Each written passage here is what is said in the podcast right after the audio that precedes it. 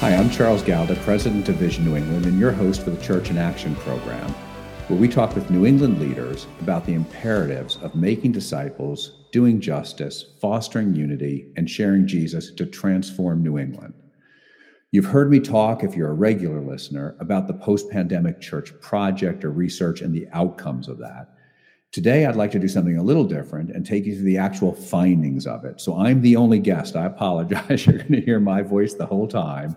Uh, but I wanted, I want to get you to hear what we heard from over 100 leaders across New England about what they believe God has been exposing in his church over the last two years. Over the last six months, Vision New England conducted this research, asking more than 100 leaders in a very formal process what has God been exposing in his church over the last two years? And then, what are the implications for us as leaders? We've held a bunch of focus groups with all of these leaders trying to get at that. The findings and the recommendations have now been vetted by uh, our what we call our association directors, which is a very diverse group from all over New England. That's our proxy of speaking for the broader church. So we're hearing holistically from the church. They uh, walked through this and they affirmed it. And so I want to share it with more people because there's some things in it that are corrective, if I can say it that way, that we all need to hear and we all need to think about what does that mean to me, to my ministry, to my church, what have you. And so in this research, we heard God doing amazing things all over New England. And that's been something I've seen since I've got to Vision New England three years ago. Um, but he's also exposed some really fundamental gaps uh, that I think he's calling us to change. And I'd, I'd even use the word be renewed. Uh, and renewal always comes before revival, but we'll talk about that more. So you'll hear me talk about the pandemic, uh, what got exposed in the pandemic, but I mean more than just the pandemic. I mean the election, the partisanship, the polarization, the violence before and after, all of these different things, George Floyd and all of those issues, the police issue, right? All of this stuff uh, that's been happening uh, has been going on the last two years, and we think God is saying something in it. And so the first statement uh, that came out of the post pandemic project, uh, and there's 10 of these statements, is that when we make disciples, our churches have too many people who are biblically illiterate, consumers, partisans, and they don't evidence the fruits of the Spirit they're not being transformed to be more like Jesus. And that the solution to that is not a class or a program, it's a culture of disciple making led by the senior pastor that is intentional, relational, accountable, and universal. And so, what we mean by this is we knew people were biblically illiterate before the pandemic, but it's really been exposed. And you'll find that with a bunch of the findings today. Uh, the word disciple means learner.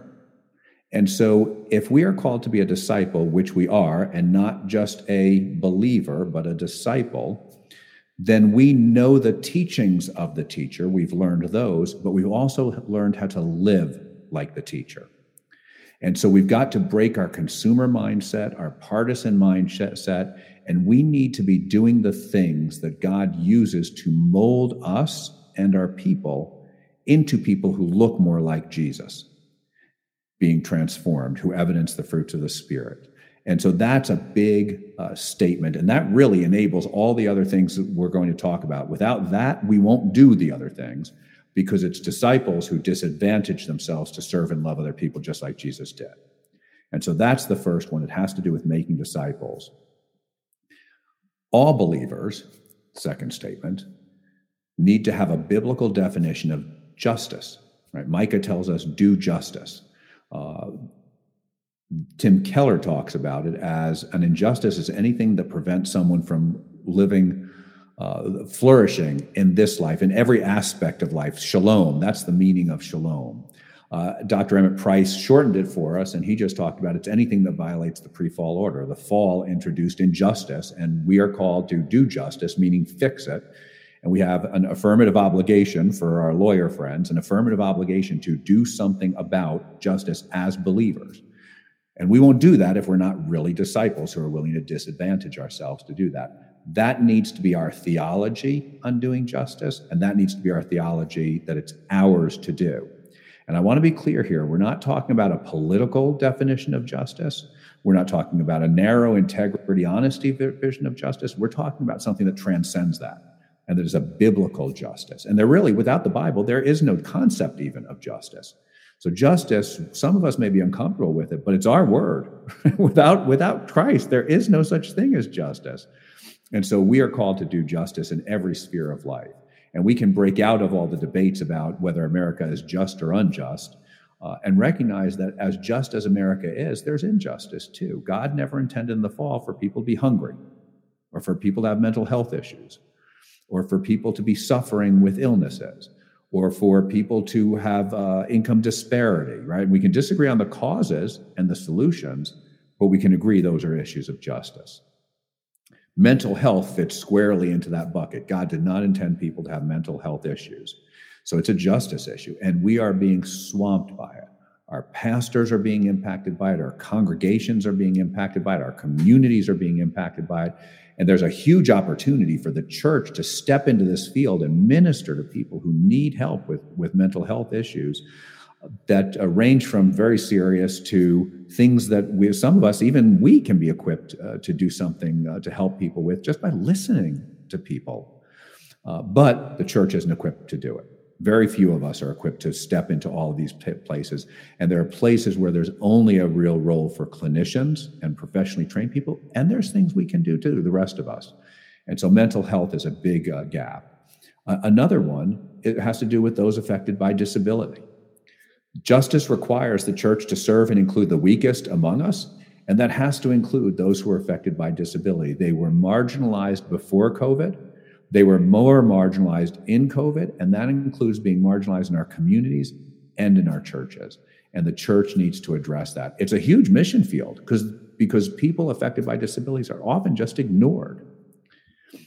The fifth statement is that there's a trend of lower giving and attendance. That's something that was happening well before COVID. It's a structural change, absent a move of God and it accelerated in the pandemic. Now, some churches and ministries are not experiencing that. They're seeing much better attendance, they're seeing much better giving. But on the whole, that's our story. And that's been our story for year by year if you look at the data. That requires us to collaborate and work together across divides that maybe historically were an issue uh, and provide infrastructure that supports greater collaboration so that we can have, in the business terms, which is my world, do more with less, right? We need to have a bigger impact in doing justice in our communities. That requires collaboration. Sixth big statement. While we have wonderful examples of unity in networks, most of our networks tend to align to race, or they align to ethnicity, or sex, or age, or class, or politics. And so there's great pieces of unity, but there is not unity across the entire church because we operate in our networks and those networks tend to be separate. Sometimes for ugly historical reasons or ugly reasons, sometimes for practical reasons and not anyone's intent. And we find in our work, and Jesus prays us in John 17, 21, when they are one like you and I are one, right? I and them, you and me, me and them, right? It's an intimate friendship, is what he's talking about. Unity may make us think of it wrong sometimes, but it's an intimate friendship that Jesus is calling, praying for there. And when we have that, he says, then people will know God sent his son. So if we can break ourselves out of consumerism, partisanship, politics, and focus on the things of God and the work of God, being the people of God doing the work of God, coming together, disadvantaging ourselves, and loving each other regardless of what we think about politics.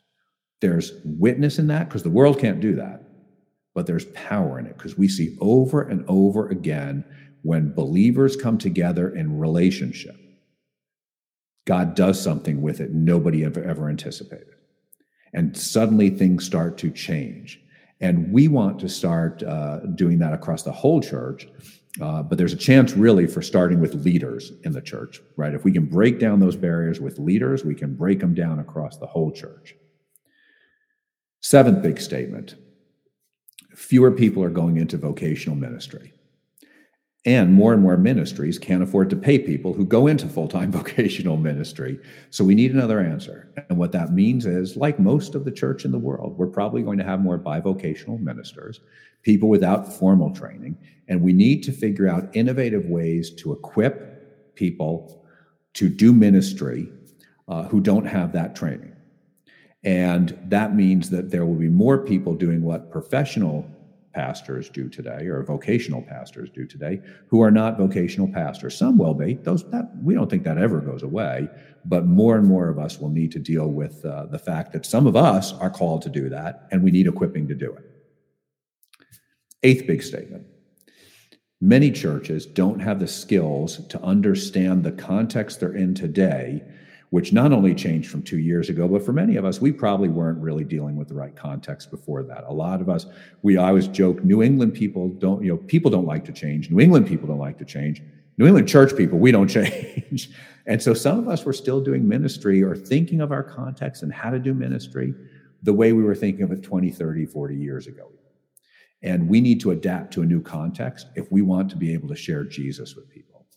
And what that means is we need to understand that context who's in our community, what are our community's needs, what are our capabilities, and what's the calling God has placed on us as believers and us as a church or a ministry in that community. And then craft a vision and a mission that's relevant in that community, that impacts that community, that serves that community, and then the change management skills to be able to adapt and execute on that new mission. That some some churches have that built in, some leaders have that built in, or they've picked it up along the way. Most of our churches don't have that, and they need equipping and coaching to get there. So that's the eighth big one. Ninth, we need to be able to talk about sexuality and gender with truth and love. Jesus was good at this. We're not always good at this. Jesus talks in truth and love. We see it over and over again in Scripture. We tend to be good at, good at talking in love or talking in truth. We need to figure out how to put it together in a way that we can be able to talk with LGBT uh, people with whom we may have nothing in common or a lot in common. But we need to be able to engage with truth and love to build the relationships to even know whether we have things in common. And by the way, that engaging in truth and love deals with more than sexuality. It's about everything. It's about race, uh, it's about elections. It's about CRT. We need to engage with truth and love. And so, ninth big one is about sexuality and gender and truth and love. And then, tenth is the need, we need to adapt to a context that does not recognize God in the Bible. Many of us grew up in a context that was uh, had things in it that supported some things of Christianity, and that was that was helpful. Uh, and so I could, when I witnessed to you, I could tell you who Jesus was. I could tell you what the Bible says. And you agreed already there was a God. It's the God of the Bible. The Bible is authoritative. And so I can appeal to that. That is not our context. There are people who not only don't know the Bible, it's a common thing in many churches for people to have to, who are new to the faith and they don't know who Moses is. They don't know who Abraham is. I know of one church where somebody who'd been coming for a few weeks asked the pastor, What is a Jesus? We live in a different culture and we can grieve that, but that's not what we're called to do. We are people on mission. We want to step into that and we want to share with people who Jesus is. But as we've been, as you can tell from the theme of all of these things, that requires us being real disciples, disadvantaging ourselves to serve other people, because that's when they want to know who our Jesus is. And so we need to figure out how to do that effectively, understanding where people really are and having the kinds of conversations with them that they want to have and that moves the needle for them and moves them towards Jesus. It's much more rare today that you share the faith with someone one time and they commit their lives to Jesus. It's a progression. The Engel scale does a good job of laying that out. And we need to be smart about and sensitive to the Holy Spirit's promptings about where is that person and what can we have as a conversation that moves them along that spectrum. And so, very quickly, going back through the 10, so it's about making disciples, it's a biblical definition of justice, it's engaging in mental health and disability, it's working together in collaboration so that we can have a bigger impact specifically when it comes to doing biblical justice. It's about have, breaking through or bridging the divides in the church uh, across, along race, ethnicity, sex, class, politics. It's about equipping people who don't have formal training to lead as, as church leaders and ministry leaders. And it's about helping churches adapt to their context and talking about sexuality with truth and love and doing all of that so that people ask us to tell them about Jesus. We want to tell people about Jesus. There's ways if we're smart, and because a lot of people don't want to hear about our Jesus, right? They think, hey, well, that's good if that works for you, maybe, right? Or they're hostile. But when I miss my mortgage payment because I paid yours, guess what? You want to know about why I did that. I use an example about uh, Pastor Greg Moselle as, as the pastor at First Baptist Amherst. And he was invited on the local college radio station, a fairly secular context. Uh, and they were asking him why he did what he did. And he had a wonderful opportunity to talk about Jesus on their radio station. Why? Because he and his church do so much to serve their community. When we disadvantage ourselves to serve others, they want to know Jesus. We see it over and over again. That's why Jesus says, Love requires sacrifice.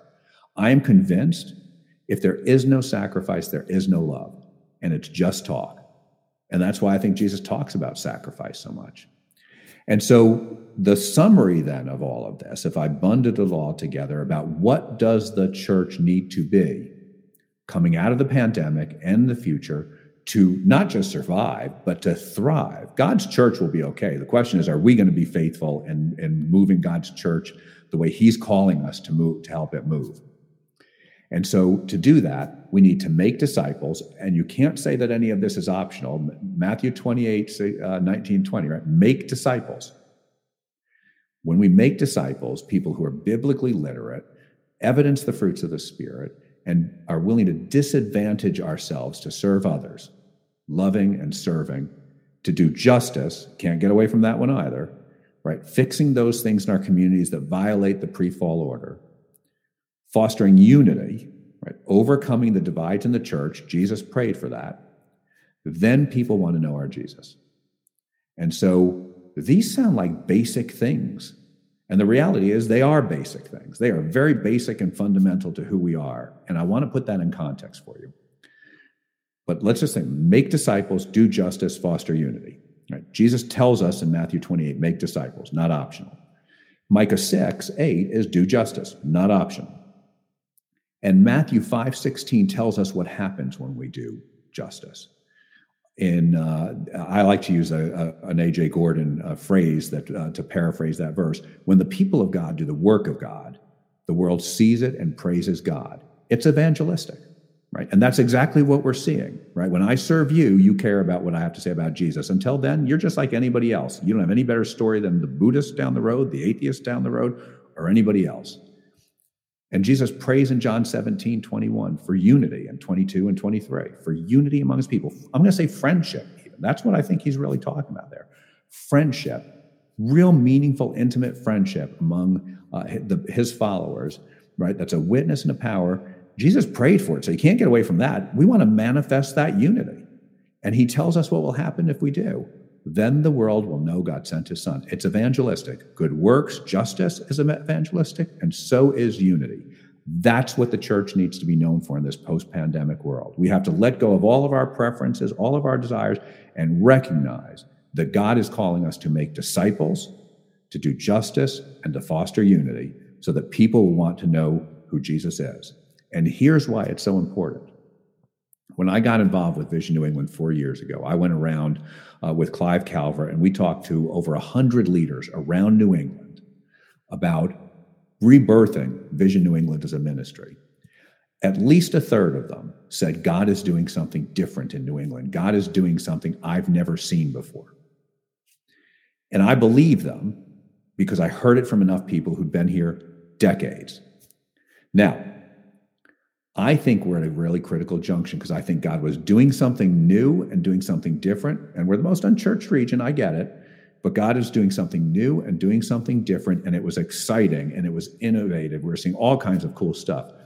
But I think what God has used the last two years for is to expose there's some issues with his people. And if we want to see him go beyond, he's doing something new, or even keep doing something new, and get to the point where he's done something amazing, then I think God wants his people to change. Revival always comes after renewal, and awakening comes after revival. So, the renewal of God's people, I believe, is what God is pointing us to through all of this research and project that we've done. And the exposing has been, I want my people renewed. That's why it's basic things.